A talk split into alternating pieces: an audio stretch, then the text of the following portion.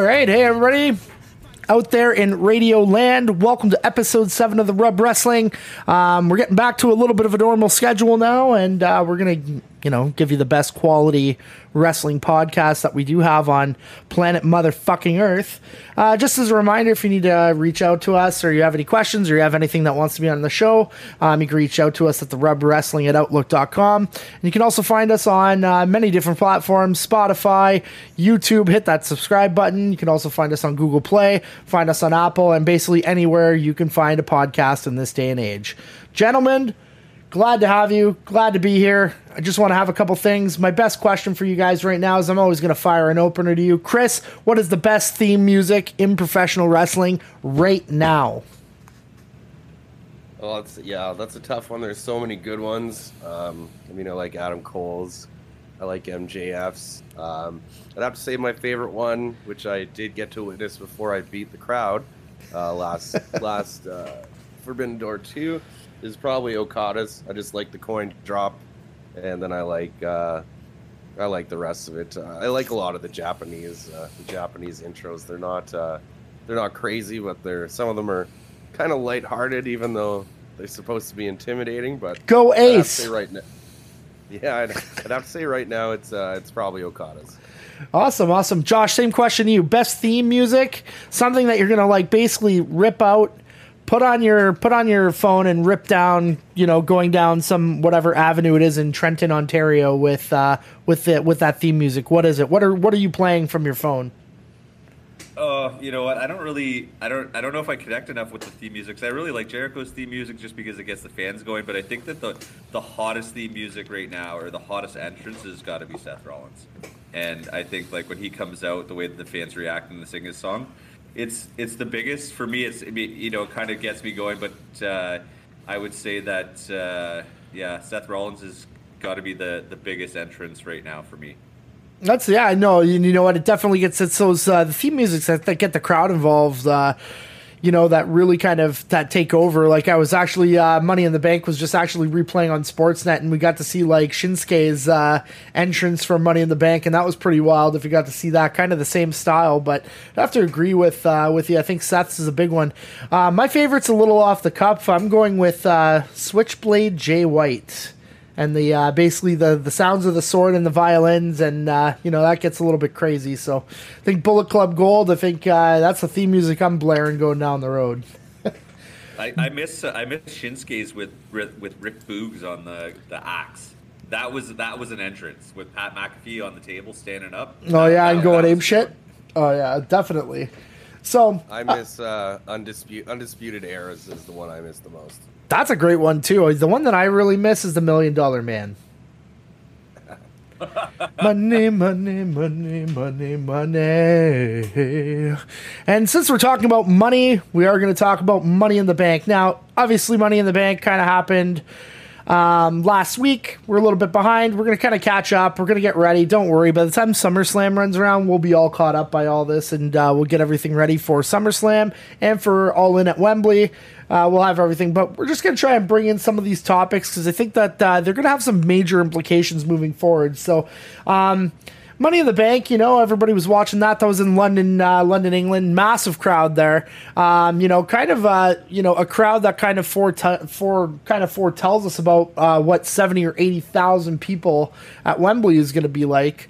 Um, we've been hearing right now that basically the tickets have been moved up to almost eighty thousand for Wembley for all in.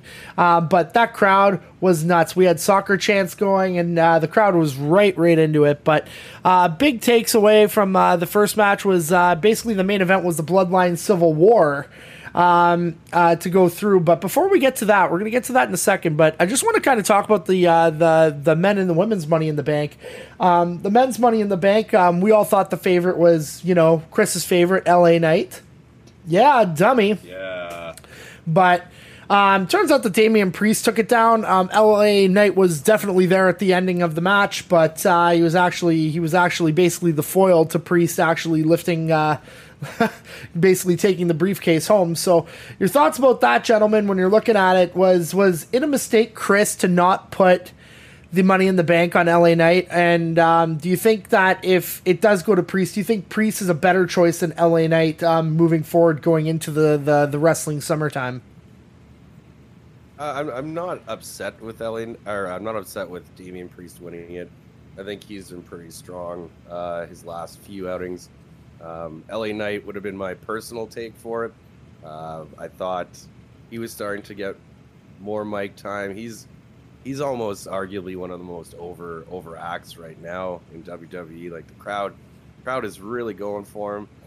When he looked like he was going up the ladder, about to take it, the crowd was going nuts. So um, I would have liked him to to carry it. I think they booked him pretty strongly in the match, so I think I don't think his run comes to an end with that, especially him, uh, like you said, being the foil to Damian Priest lifting the lifting the the briefcase. But maybe it'll be good things moving forward for LA Knight. So hopefully his run doesn't end here. Um, you never know. You've seen we've seen Money in the Banks get uh, get switched over every once in a while. You never know; they might put them into a program together. I wouldn't mind seeing that. Uh, but overall, I thought the match was good, and uh, even though even though my guy didn't hold the briefcase, I'm not upset with uh, Priest. Anybody else, I probably would have, I really wouldn't have been too high on it. But if anybody else were to win it other than LA Knight, I would have gone with Priest as well. Yeah, I think it's a good point. I think those were basically when you look at the people that were in it, probably the two front runners, right? When uh, you're kind of looking at programs, I think Priest, um, the stuff that he's done with, um, you know, the Judgment Day has been kind of fruitful. Like especially the match that he had with Bad Bunny was a good one. But I think the only the only other person that I really would look at in that match was Shinsuke. Some people were talking about Santos Escobar, but um, I think really those were the two front runners when we are kind of looking at the whole program. Josh, what do you think about? Um, Damian Priest winning it. And what are your thoughts? How, how, do you think this affects the Judgment Day and their grouping move moving forward? Yeah, I'm really. I think I'm okay with it. Just like Chris, I think Damian Priest is, uh, especially you know, being one of the like co-leaders of the Judgment Day, he's shown that uh, he's got the in-ring ability. He's definitely big enough to be a heavyweight champion. Um, but I can see that he's gonna. I, I feel like uh, he's gonna turn face soon, and him and Finn Balor will have a program working together. It looks like that's kind of where it's going, especially when, um, you know, they've had a few interactions with themselves at the rings, interfering with each other's matches, but not on purpose, kind of thing. But like, just showing that there's not uh, as much of coherence so that could be a thing that happens. I'm I'm okay with it. I'm just glad it wasn't Logan Paul. Like I think that would have been really a, a terrible way for WWE to to get Logan Paul another title title match at some point. Um, you know, not that he didn't do well in the match, but I think that Priest has shown uh, that he, he that he can carry the Money in the Bank, and who knows, they might put him into a program for you know a secondary title too. Um, but I think it's going to be good. Uh, hopefully, they book it well. With LA Knight, I, I kind of feel like the reason that they didn't put on put it on him is maybe because of his age, and you know he's not ready to carry not not ready to carry the Money in the Bank. But it doesn't make as much sense to give it to him, more of a seasoned veteran. Let you know the young gun show up, go go with it, and give the guy an opportunity. Because you know Money in the Bank's not usually a person who's going to carry the title for three years. It's it's a guy who's going to sneak in, win the title, and then you know potentially lose it. You know, twenty percent chance. So with the men's at least. Yeah, you know, it makes sense. And I think when you're looking forward, I, I mean, uh, it'll be interesting to see what they're going. I think there was an argument that uh, Priest was having with Balor I think at one point, I think it was on Monday Night Raw, and I think that's. Uh, I don't know if it's going to dismantle the group. I think they'll work their stuff out. I mean, they're they're too good of a group, I think, to break up at this point. But the the one thing that really kind of stands out with Santos Escobar, Rey Mysterio, and a guy like Priest is um, the the uh, the big enormity with the Latino community that they have, and and maybe having that as um, you know one of the reasons why it it's moving Priest forward. It's it's a great way to kind of take him out of this heel role, move him into a face role, and uh, really see what's going on. I mean, we've been hearing uh, rumors going through about even more members for the uh, the LWO coming out with maybe Carlito and uh, a couple of. Um, uh, the uh, the the wrestlers coming out of Puerto Rico. So it's kind of a kind of interesting time to uh, really see and you know what clientele is draw and and we are talking about LWO. They have the the best merchandise sales on the market right now for WWE products, right? So that'll be kind of interesting. Now for the women's side of the Money in the Bank, we had Iyo Sky going over. Um, she ended up beating um, basically Zelina Vega, Becky Lynch, Bayley, Trish, and Zoey Stark in the the women's Money in the Bank uh, match. And so I think this is a great platform for Iyo moving forward. She's had a couple of the big matches. She's had the NXT um, Women's Championship, but now she gets to kind of represent um, and kind of tease what can happen on the big stage. So, um, Chris, are you a big fan of Iyo Sky? Do you think this is well deserved for her? Yeah, I like Iyo Sky, so um, I did I didn't see this match, but uh, uh, especially anytime anytime anybody goes over Becky Lynch, it's uh, it's kind of a springboard. So she's she does really well in ring. Um, I like just her demeanor in general. Uh, so yeah, to, to me to me it was a good choice. If you weren't going to go with Becky Lynch, I mean you can't just constantly shove Becky Lynch down everybody's throats. Sometimes you have to use her as someone who gets another star over. I hate to say like a younger star over, but Becky Lynch has been there a while now, so she's kind of she's established. She's held the belts. So anytime anybody beats her, is you're kind of springboarding yourself and giving yourself a push through somebody else, or, or getting the rub, if you will. And then uh, yeah, Nice. so See what you did I, there. I'm, I'm, I'm not I'm not upset with it at all. I'm interested to see what they what they do with her. I hope they I hope they give the the women's money in the bank as kind of as much uh, attention as they give the men's money in the bank. And anytime with money in the bank, it's always really exciting because anything can happen. Any show could be where where it happens. We've had um, similar to false finishes. We get false cash-ins every once in a while. You know, they'll come to the ring and walk away. So, money in the bank briefcase is always it's always one of my favorite uh, my favorite my favorite runs once they get the once they get the briefcase. So, whether it's a pay-per-view or whether we all get surprised at a Raw or a SmackDown when somebody cashes it in, it's always it's always a great time, especially when uh, a champion wins a hard fought match, then you hear the money in the bank person's music hit and they just come down, land their finisher, and it's game over. I I, I love it. Yeah, you know, I think there's been a few different things that happen with that over the bank, but that generally seems to be the uh, the the road. Of course, somebody basically goes through a long match, they take punishment, they get beaten up, and then, bam, there it is. Now we have a new world heavyweight champion, right, or a new world champion. Uh, for for whoever's going to do it now with the women, right, uh, as well. Um, you know, we had some other matches that came through. Obviously, with Seth Rollins beating Finn Balor, uh, we had uh, Gunther really uh, look good. Gunther really looked good against Matt Riddle, uh, really working that foot and really working the storyline in that one. Um, I think the other one that we really had was Cody Rhodes against Dominik Mysterio. That was, uh, I think, one that Cody was clearly going to win because we're uh, going to get ready for Cody and Brock 3 coming up uh, eventually for the summer. Um, I think my last big point that we had for Money in the Bank, the last, probably the most shocking thing of the night, um, uh, was really um, with. Um, actually, there's probably two things. One before that is probably going to be with John Cena actually being on the card and actually giving Grayson Waller uh, an attitude adjustment. Now, one of the big topics that coming out of that is that it seems like the WWE, after seeing what's going on with Wembley, um, with AEW All In, are looking at potentially having a WrestleMania in London. Now, we'll probably be looking at Wembley Stadium for there as well and, and trying to get 100,000 people to try and beat whatever number AEW has. Um, they also have a couple other options in Olympic Stadium, which has, uh, I think, a little bit more. That's um, where West Ham plays their football. Um, but are you guys opposed to having a WrestleMania in London or having those two big events going back to back? Do you think this is WWE's way of trying to get back at AEW to say that they have a bigger product? Josh, what do you think? Um, well, I kind of read a few things, so I'm not 100% sure. I think that um, obviously that uh, the nod at AEW selling out Wembley or getting the amount of tickets sold at Wembley is a big deal because you know the UK, although it's a kind of a tap market, the US doesn't really have or WWE doesn't have a stranglehold over the UK in the same way that they would in the US. Um, however, from what I understand is that like the WWE tries to make cities pay for them to come to their cities for big events like this, and this is just something that London doesn't do typically, and that maybe that they're trying to play to the fans' reaction to say like, hey, it's a possibility, but you got to pony up and pay for us to come. So I kind of saw that too. So who knows?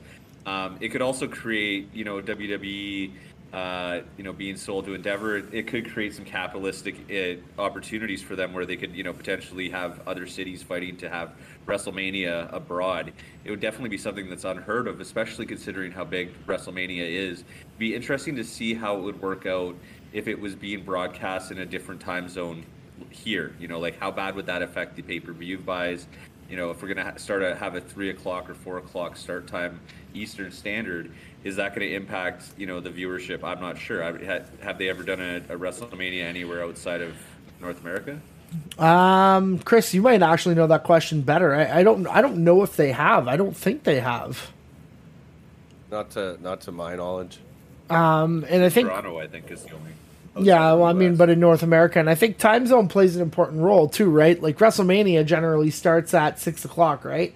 which means England, depending on what's going on, It could be anywhere from five to six hours behind, depending on uh, so based on uh, the standard times and based on uh, daylight savings. Um, so you know, a WrestleMania at that point on a Sunday would probably start at noon or one o'clock. Um, and it would probably start if they started at six with a pre-show. You'd be definitely getting about a one o'clock start for that. So that would kind of seem a little bit odd if they went through um, especially for how long those shows are. Maybe it's having uh, WrestleMania over two nights, or you know, just having all of the festivities over three nights, of Friday, Saturday, and Sunday, and see if that actually works as well. Because let's face it, they're they're going to do that as well. They do SmackDown the night before, and um, they're not gonna they're not gonna lose SmackDown on the Friday night either. Um, so, Chris, what are your thoughts? Do you think this could actually work? I mean, other than a pay per view setting, but having like a WrestleMania, especially where they've done those two nights now, do you think that it's it's feasible for the WWE to go to London? And do you think that that's going to improve the European fan base if they actually do that?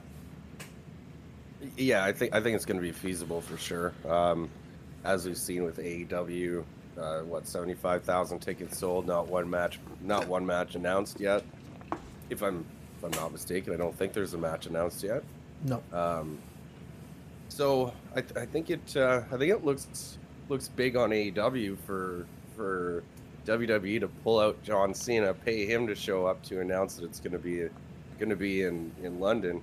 I think it shows us that uh, maybe AEW finally is becoming that that major second player, especially if WWE is trying to copy them and put their big show on after AEW puts their big show on.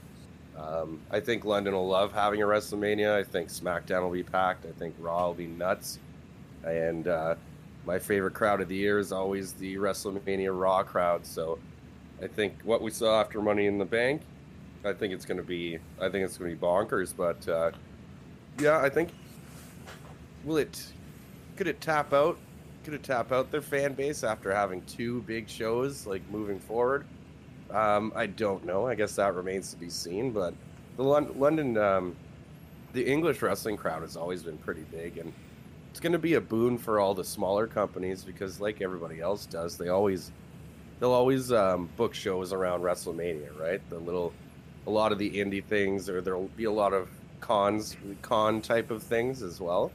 So I think. Uh, I think they're going to be pretty happy because they they never get they never get something like this. So now they're going to have that big that big wrestling moment. So um, hopefully, what it does is make make a lot of new fans and uh, and just uh, just makes all the all the hardcore fans in in England happy.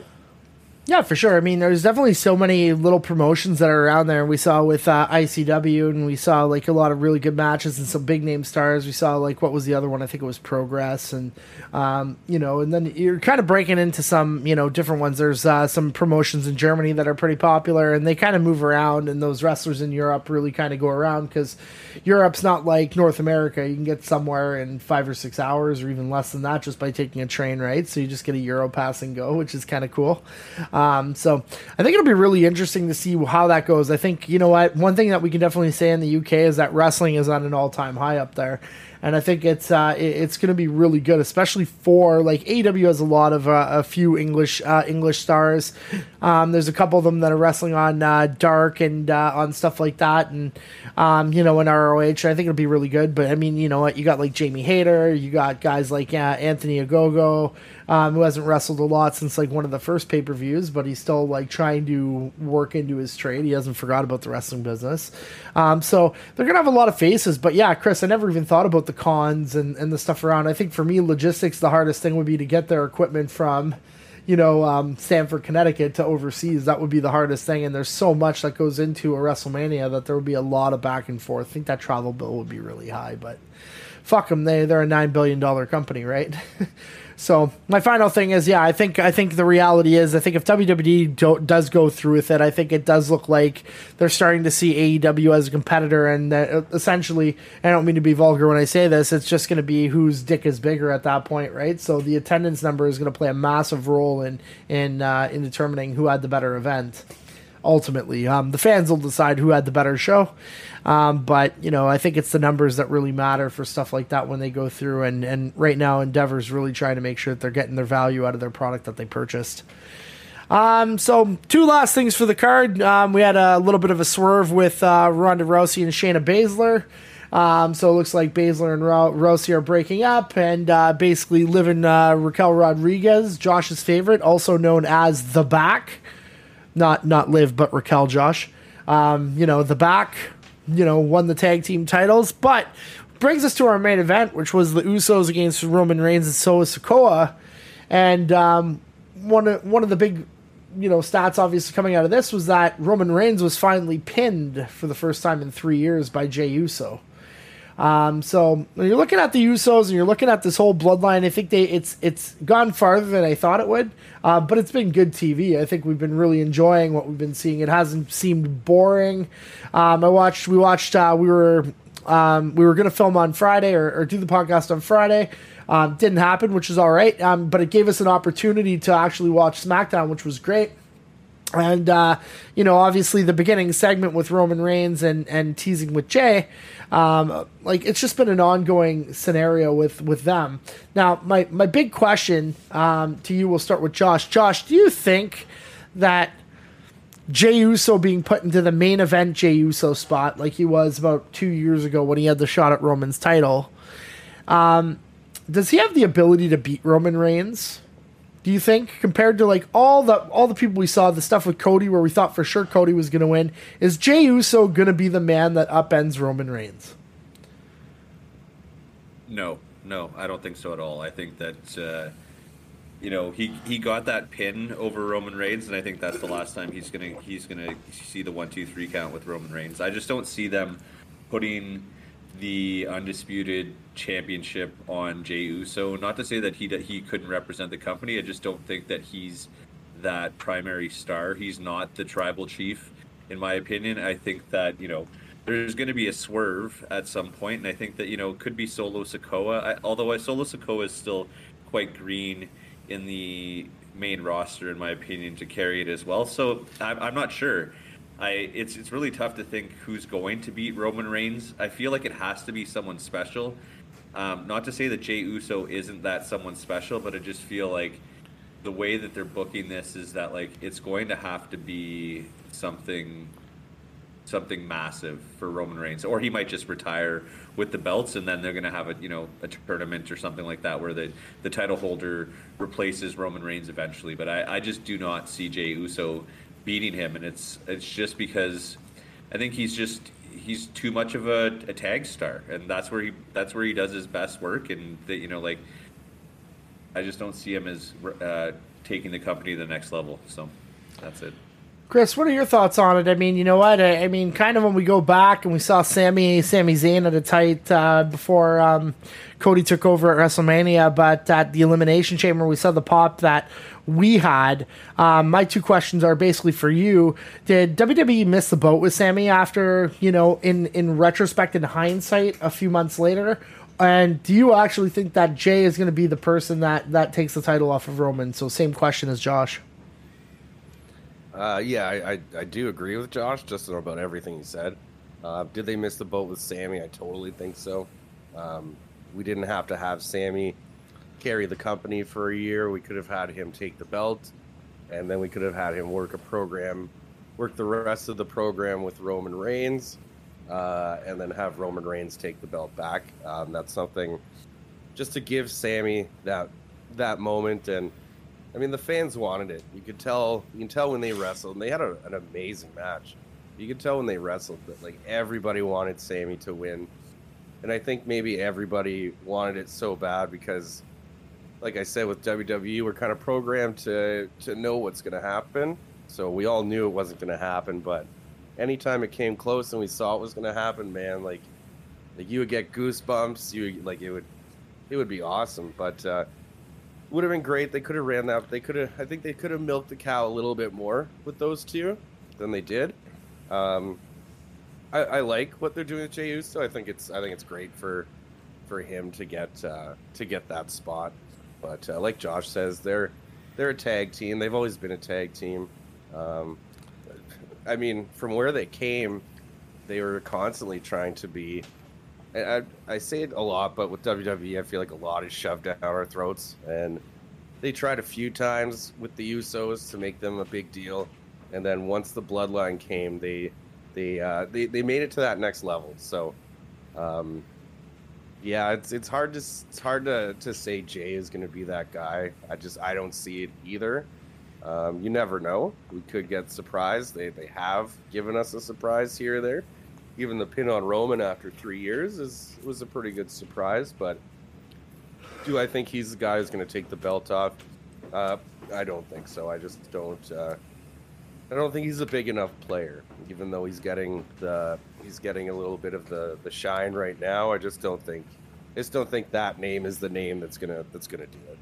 Yeah, I'm, not 100 percent sure. I think he's starting to get the notoriety, but I think it kind of almost like kind of I think it takes the luster off of the um, kind of Romans uh, Romans three years in a way. I think honestly, what I think is going to happen is um, somebody's going to beat him clean. Is probably like I'm sitting at around seventy to eighty percent that somebody's going to beat him clean because kind of has to happen to give give the other person wait for it the rub. But I think there's also this 20% of me that says that it's going to be Paul Heyman that pulls the swerve. And uh, I think it'd be really interesting if that happens. And uh, that's the only route that I see for Jey to become the world heavyweight champion or the universal champion at that point. Um, sorry, because there is a world heavyweight title belt. I'm going to say universal champion. I think if the swerve happens and the swerve goes down and basically Paul Heyman and they all get together and just kick Reigns out I think that's the one way that it that that it goes down. But I, I agree with both of you. I think they missed the boat with Sami. I think they could have capitalized. And I think if uh, the other interesting question, the philosophical question is, is if Cody Rhodes doesn't come back, and he didn't come back, and they had everything set up for that WrestleMania, does Sami take the title at Elimination Chamber? And uh, I think that's where you kind of look at yes at that point because uh, you know maybe they wanted Reigns to go to the thousand days, but it's it's hard when you have lightning in a bottle. It's hard to capitalize and move forward with it. And I think Sami was lightning in a bottle, and now he's kind of with the tag titles. They're kind of him and Kevin are down to like a kind of a little bit more of a comedy act in a way, and and that that lightning's not there anymore. So um, it'd be interesting to see. Um, so yeah, with that being said about uh, Money in the Bank and with WWE, we're going to move on to AEW, and uh, you know I think we're going to talk a little bit uh, in regards to AEW about um, you know uh, Collision. There was some interesting noise um, in the Twitterverse over the week from Jonathan Coachman, who now works for ESPN, who was a longtime commentator with WWE, saying that Saturday nights have no place for wrestling and I'm paraphrasing because there's more, but you can find it on Twitter. And that Saturday nights for wrestling have definitely not generated any ratings over the course of history in the wrestling business. so, some facts when you talk about Collision. Collision in its first week when it started from Chicago did a 0.44 demographic. The next week it did about a 0.3, roughly. I think it was like a 3.2 or a 3.3. But the third week it actually dropped to a 0.14. So, Chris, when I bring up those numbers and we talk about ratings demographic, really important to make sure we have those numbers so that wrestling stays televised. Um, is this just a blip for AEW? Do you think those numbers are going to get better as they go? And do you think wrestling has a place on Saturday nights for for people who are you know down to party? Uh, it's, I mean, if if you're looking, if that was my, if that was one of my stocks, and I saw those numbers go like that, it's time to sell, sell, sell. But um, it's for for a show that's not a pay per view. It's it's pretty tough. Like it's pretty tough to to make waves on a Saturday. I mean, even we used to have what Saturday main event, but that, I mean, it wasn't a huge show. Um, there's not usually too like very many big names on it and I mean they're putting Punk out there, and we're just seeing the seeing the ratings drop. I see like why it would be so popular when it first started. Chicago, everybody knew Punk was coming, so I think if that show was any other day than a Saturday, then Tony Khan wouldn't wouldn't have announced Punk ahead of time. Um, so it's it's tough to compete. I mean, even starts at eight. If you have a UFC, the prelims are on. They start at eight, so you're gonna. There is some crossover between the two brands, and even if there's not, um, so, a lot of casuals who might watch it might go watch the UFC uh, prelims. Um, you have a lot of boxing. Um, like let's say Hagler, Hagler versus Hearns. right. And uh, even s- some WD pay per views are on Saturday now, if I'm not if I'm not mistaken. Yeah, which is which is the odd thing that kind of came from this this question, right? Because he's saying that it's not, but Nick Khan was the one that decided to move premium live events to Saturday nights, and um, they haven't really been roasted in the ratings when it's come down for those events. People are still watching, and some of them are going on Sundays. I believe not all of them are on Saturdays, but majoritively they've been on Saturday nights. So But yeah, like like a, a pay per view event on a Saturday, like, boxing, um, bare knuckle, all the MMA events, everything's everything's Saturday. So um, a pay per view event is a good place for a Saturday. Uh, a normal week weekly episodic wrestling show, uh, I like I, I don't really tune into it. There's there's just so much else to either do that I'm I'm not around to watch it, or there are so many other things that so many other big ticket events that are going on on a Saturday. It's it's in, hard S- to it's in hard to Sudbury, for- Ontario. it's, it's just it's hard to make time for an episodic show where you know it's not uh, not every week's going to be something that that moves the needle. It's not a pay per view, so to me it kind of I tuned into the first one. I haven't watched too much of any of the other ones, and I think a lot of people might be on my similar path, my similar wavelength, where um, it's just it's a Saturday. I don't have to work. It's it's not really a day to invest into into a weekly episodic show. It's not something I can do every Saturday. Yeah, that's uh, that's something kind of unique because I mean, you know what? You kind of mentioned that AEW is a lot like uh, WCW, and we'll get to this question in a second, which is mostly like how do you make the content fresh, and how do you make sure that people care about tuning into like back in WW, uh, sorry WCW and they had Nitro, everybody would do the Monday night, but how many people watch Thunder? How many people actually like got in there and watched it and followed the storylines that were moving forward? So, and that's uh, and WCW still back then had Saturday uh, had Saturday uh, their Saturday night event and stuff that was on TBS. Which brings me to this question, Josh. This one's for you. Is having Dynamite, Rampage, ROH being promoted, and now Collision is that too much wrestling on TV for AEW? Do they have to cancel the one show to make it meaningful, or do you think that this is the right number moving forward? Oh yeah, it's definitely too many. I think that Rampage is. I mean, for an hour program, I guess maybe they're trying to catch, you know, gain momentum after SmackDown. People still want to watch some wrestling. Um, I think it's it's too many, and I think that you know AEW wrestling can be a little bit confusing, just because you know like half their wrestlers have a belt on their backs and they're walking out with different belts, and you're trying to figure out what they're champions of half the time. It seems like, um, but I really think that Collision can be successful and I think that like if they put out a good product, it can be successful. But they they are competing with a lot of different things. I think their biggest competition is actually going to be college football um, in the U.S. because that's you know a big competitor for that age group. Uh, but I think that if they put a good product out, it can be successful. It's obviously not going to be the best show out of the four, but I think that AEW wrestling is strong enough that they can really actually, you know, put on quality programming. And I mean, if you're going to put on a live event in a city, you're going to make the most money on a Saturday at your live event versus you know like doing it on a Tuesday or a, a Wednesday. Well, similar to the So- taping that we went to, which was a Thursday for Rampage, right? You're gonna, I agree, you're gonna make more money on the Saturday. You're gonna have a bigger, bigger gate. So I mean, you know, maybe you can lose a little bit in your your TV, but you know, you're getting a better gate, especially if you're doing it live. I mean, if you're going to pre-record it, then it is what it is. But I think that like having having the event with a lot of like a lot of loud atmosphere really helps the events, and I think that's what the the successful pay-per-views have is because they have that that live atmosphere that's so strong. It, but they really have to put out a crazy product for the first few months that people want to watch it because if you say like, "Hey, did you see Collision?" Uh, you know, Will Ospreay showed up and he jumped off the ladder and killed himself. You're like, "Holy shit, I gotta watch that!" You know, like Tiger Driver '91 from the rafters, and Sting took it, and Sting was like, "You know what? I'm not gonna retire in the ring. I'm just gonna die in the ring and fuck everybody." You know? Oh Like, Jesus, I'm that's morbid. Anyways, but like, But I think understand what you're saying. It, it's a tough, it's a tough spot. But I, you know, Saturday nights, Saturday nights, it, it is what it is.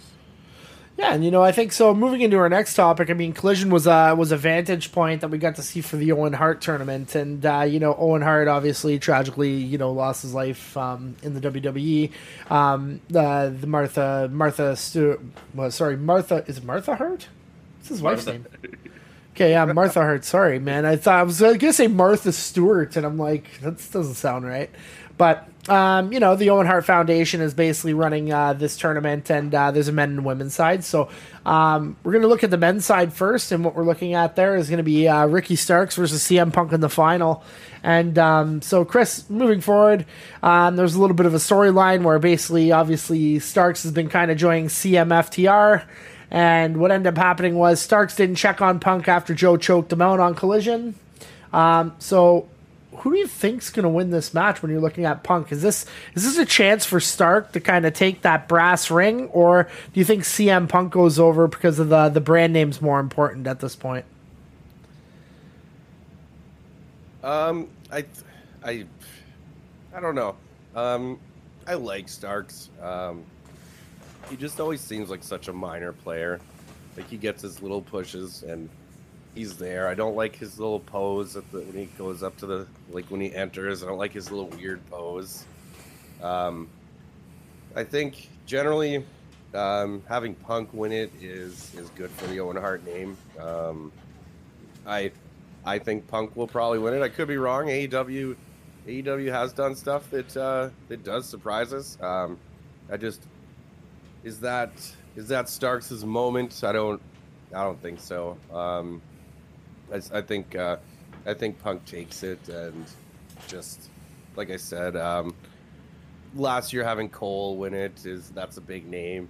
Um, I I just I want them any anytime Owen Hart's involved. You guys know even in SWA everybody had the uh, OH on their shoulders. So he's uh he's been a I always loved him. Thought still think he's one of the best wrestlers of all time. So any anybody who wins that, I'm always hoping it's going to be somebody big who puts who puts a shine on the name. So in this case with these two, uh, I'd have to go with Punk.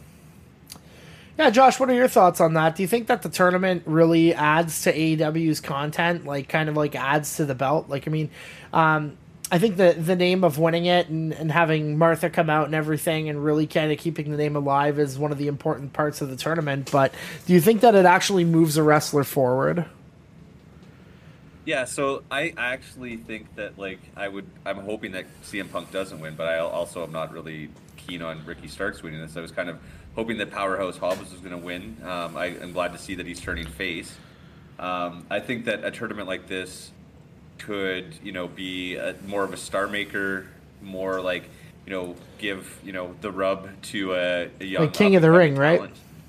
right? Like, yeah, kind of like, and I think it's a cop out to put it on CM Punk. I think that it's too obvious. When I saw him in in the tournament, I was like, this is bullshit. You're just gonna have him come back, win win the Owen Hart Classic, and then you're gonna have him face MJF for the title, and you know, like, it it's fine. I just I'm still not keen on Punk's in in ring ability right now. Ricky Starks, I think he could win too, but like I basically the lineup wasn't really that when I looked at the lineup, I was like, oh yeah, okay, so CM Punk's gonna win, which is kind of disappointing. Um, so we'll see. Hopefully, there's a swerve. Maybe you know Ricky Starks wins, but uh, I'm really not too uh, too over on either of these guys winning the tournament. I think it would have been better off on someone like a powerhouse Hobbs or someone else who you know wasn't in the tournament. Yeah, I would agree with that. I think that uh, that's something that you go through. Hobbs was one of my favorites going through too. I think like for me, you kind of almost have to let Starks win it. I think for you really you're trying to you've been building something with Starks now for the last few months, and I, I really do like Ricky Starks. I think like he he he's very charismatic. Um, you know, you might not like his pose or you might not like certain things about him, but the kid can wrestle. Um, and uh, you know we want to let that charisma go through but i agree with you josh it should be a star maker right or it should be something where it's not like somebody that's already over that takes it because it's as much as i can agree with chris looking on the the same other end and saying that you want the star power there for the the owen hart name i think Owen Hart was always somebody that was no matter where he was, he was still up and coming. I think he would have been on the way if he would have stayed another five years to be on the way to being a world a world champion. That's how that's how good he was. Um, so I, I, don't know. It's going to be interesting to see. I think um, I'm looking. I'm looking for. I hope Starks takes it, but I'll understand if CM Punk gets it. Um, on the women's side, um, we're only in the semifinals right now. Um, so basically, we got kind of a kind of a weird lineup there too, which is kind of interesting and fun. Um, we got Skye Blue against Ruby Soho. And then we got um, Athena against Willow Nightingale, which would kind of like not have any of the massive names like Cargill or Britt Baker, even though because Britt Baker got knocked out by Ruby Soho. So we got some relatively um, fresh faces that you know, even though they've held some you know NJPW strong titles and some ROH titles with Athena, um, basically we got a fresh lineup. So ultimately, if you look at those matches, Chris, and w- what's going down, who do you think benefits more from taking the win in the title out of those four women? Uh, I think, I think Willow, like Willow's been, she's been used pretty strongly lately. Uh, when she debuted, I mean, she debuted. They had introduced her, and uh, not a lot of people I don't think know knew who she was. I didn't. I didn't know who she was, but uh, seemed like she kind of uh, dropped out a little bit after that, and then uh, she beat Mercedes Moné, even though it was by default due to an injury. It's still, still a big win. Uh, this one, you know, it's it's up in the air for me. Um, I, I wouldn't be upset with Ruby Soho. I think she's done she's done a lot in the game, and I've been so high on her ever since I ever since she was introduced to me in w, WWE. I've always thought she was she was great. She's actually been putting out some pretty good promos lately too. She's been and she's been devoid. If you actually look at her WWE and like her her primetime TV, like in the big league, she's never won a singles title. No, she's never had she's never had that big that big push. Uh, do I think Tony Khan's the guy that could? Excuse me, the guy that could give it to her. My butter tart's coming up there. Some uh, could she? Could Tony be the guy who actually takes a chance on her and, and lets her do that? It kind of looks like he's kind of doing that right now. Like she's she's kind of being being a big player in that group too. Even though even though uh, Toni Storm has the belt, there's still Ruby Soho is still getting a lot of time on her own. Um, I, would have to. To me, it's between Willow, Willow and uh, Willow and Ruby Soho. Um, Athena's Athena's great, but she she never did it for me. Um, and uh, sorry, who else was in it? Who's the last? Uh, Skye Blue. And Skye Blue, um, she had a nice she had a nice uh, she had a nice little run in, I believe, on Ruby Soho on Wednesday. Um, so they're they're pushing her a little bit. Um, I don't see her her Athena. I see both of them going out. I see the main event being Willow and Ruby Soho, and just for the just for my personal, what I want personally to happen, I I say that uh, I say they put it on Ruby Soho. But at the same time, what I'm thinking about with uh, with the Owen Hart stuff, would they put it on a heel, right? Um, what they did last time is they put it on two faces with Cole and Britt Baker.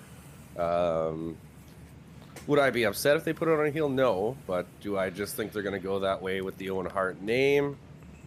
I think so. I think like they're not gonna. I don't think Ruby Soho is gonna dis- disrespect the name. I don't think you have to disrespect anything as a heel at that point to just kind of accept like your your win and kind of go from there. Uh, uh, like the next night when you say and throw it in everybody's face, I think that that would be the key. But Josh, who do you think wins know, this I- tournament? Uh, I'm with Chris. I think it's gonna be Ruby, Ruby Soho. Uh, I could see them putting it on Willow Night, like putting it like the win on Willow Nightingale. I just I don't know. I the way that they're booking Ruby Soho, she's. I think that she out of the four probably deserves it the most in the sense that like this would give her a big boost. Who knows? There could be like a another swerve where it looks like she turns face in the in the long run. Um, to give that Owen Hart, you know, mentality. Maybe this is the turning point for her on that. I'm not sure, but it's really hard to tell. It's really hard for me to see them put it on Skye, like Skye Blue, or you know, win this. Um, so I agree with Chris. You're going to see a face versus a heel in the finals, right? So like, I'm not expecting to see Ruby Ho- Soho versus Athena, and I'm definitely not expecting to see Skye Blue versus Athena. So um, it's likely, I think that it's that's going to be the matchup. Maybe they put it on Willow Nightingale just for that that whole Owen Hart good guy kind of thing. But I think that you know it's not necessary. Martha Hart should be keen on the industry and knowing that being a heel is part of this, and that like they should be able to win. If it's only going to be a face that wins, then it you know then that's kind of silly, especially considering that like during the last tournament, Britt Baker had like just turned face. What like right before the tournament? She wasn't. She'd been a heel for a long time, and Adam Cole is for sure can be a heel any t- any day of the week if he has to be. At least you know not in real life because apparently he's the nicest person in the world real in real life. So You got Owen it. Hart did a lot of Owen Hart did a lot of great heel work in his time, so Oh, absolutely. it could make sense. Could make sense to give it give it uh, a platform for a heel to a heel to use that as uh, like Matt said. Obviously, what you'd do is go and and uh, and uh, throw it in everybody's faces, or like the classic one of my favorites from from the women's side was when um, Alexa Bliss, I think, I think she won the Elimination Chamber, and she was telling all all the little girls like, oh, and uh, she she was just saying it's time for you to look up, and and uh, I think she she almost pulled a Conor McGregor, and did like I I have to apologize for absolutely nobody. So so it looked it looked like she was turning full face, and then she just threw it in everybody's face. I remember watching that with my friend McPherson. I was just like, oh my god, that was like that was amazing. So that could be that could be a perfect chance for Ruby. You know, she gets she finally gets a singles recognition.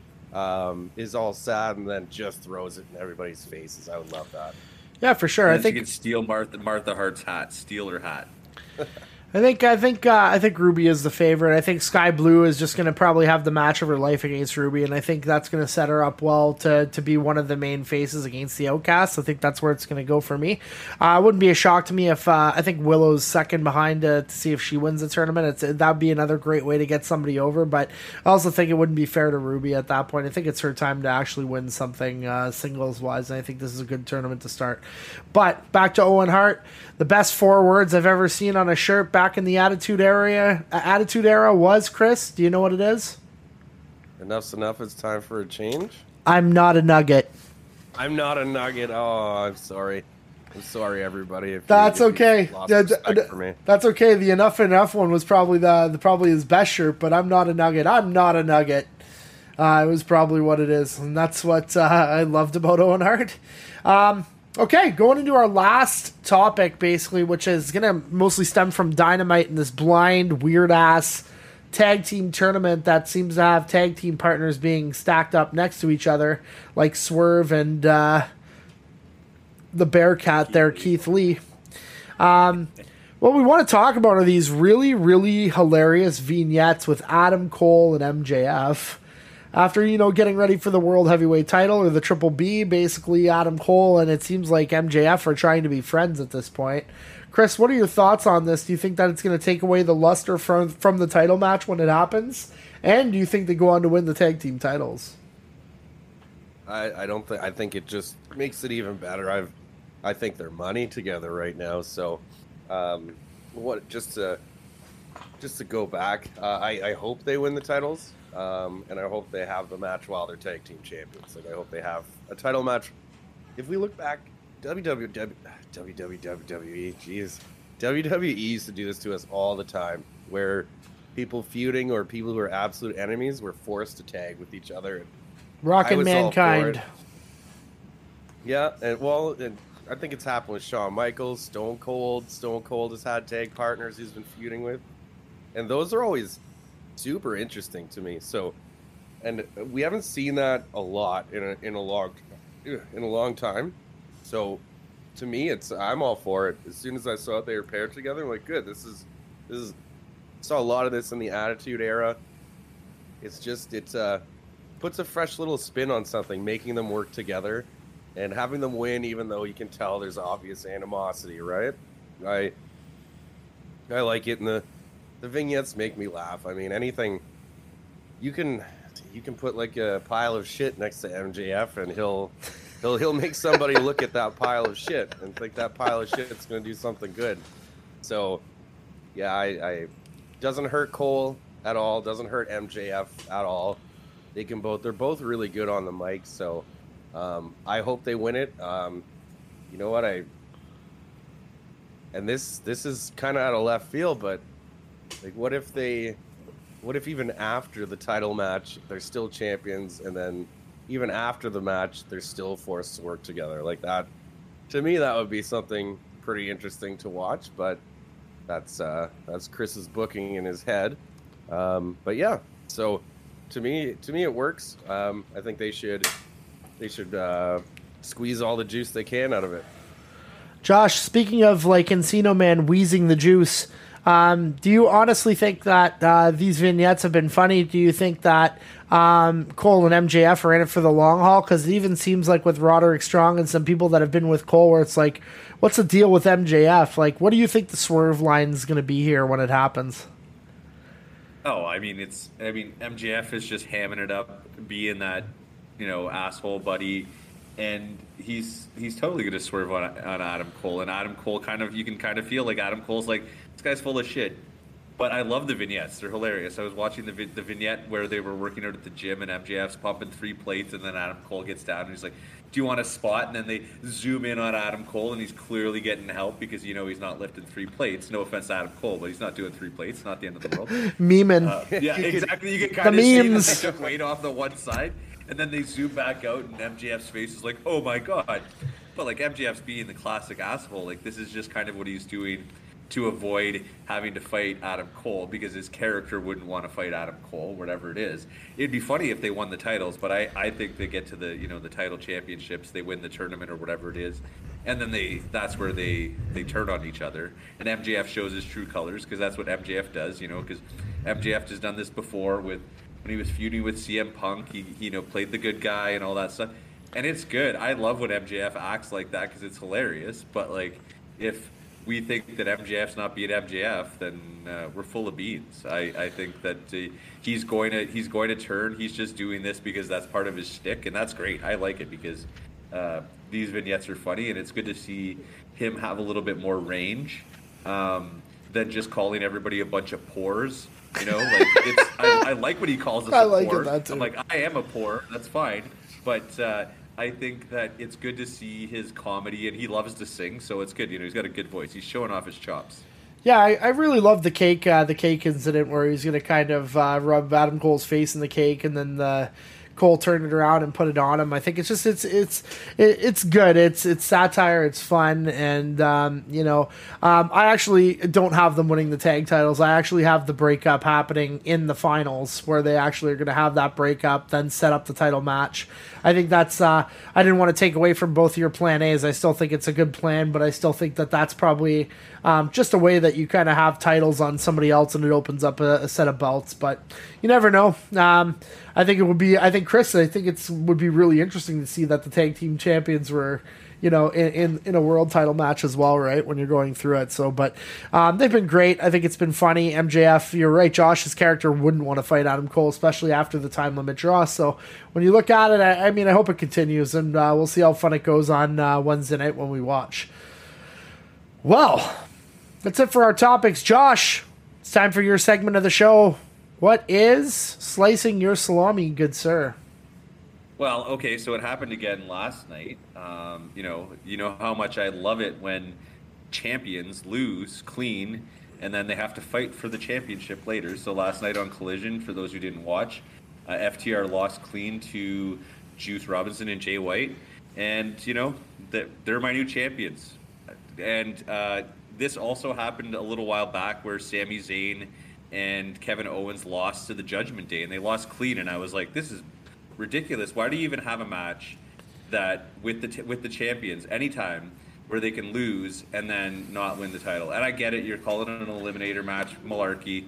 I don't care. If you're to have that kind of match, then and you want to have the second series, then make them win on like a no decision or something stupid, like where it's a disqualification. Get get FTR disqualified, but otherwise, Juice Robinson, Jay White, new tag team champions in AEW, and Judgment Day has been the champions of WWE for the last five weeks, I would say, uh, based on their their bullshit booking. So, you know, besides Jon Moxley's. Uh, Legs, leg kicks. That's one of the things that. Uh, And Tope slices my salami. Suicidas. Yes. Oh well, yeah. I mean that's another one. But Jon Moxley stomps. That's the original slices my salami, baby. All right, good points. Chris, anything to add for the final comment? Uh, no, no. I think uh, I think I'm good. I uh, I didn't watch too much wrestling, so um, if I come off a little uh, unknowledgeable today, you all know why. You know what? Oh, I've I been. have a I, I, question. yeah. So, Money in the Bank. I remember back in the day when it first started that the person could come in at any point and just do the one with the referee and do the pin. Yep. Is that now it's changed where they have to actually start the match? The person has to be Nope. Like, can you be in the middle of a match? Can the Money in the Bank person come out and Yep. say like, "I'm joining this. I'm I'm going to pin the guy right now when he's unconscious"? Anytime they want. But does The person- contract. The 'cause most contract recent- happens at any time as long as it's not in like a match. They can insert themselves into a match, but I've never seen one like middle of the match where they come in. Usually, it's like right but originally didn't they weren't they able to just like if the guy was knocked out like let's say Brock Lesnar comes in and just decimates Roman Reigns Yep. and lays him on the ground can can the, can Damian Priest just come in and say I'm gonna step on his chest and go one two three You got it. They got to ring the bell and do the whole thing, and then that's pretty much it.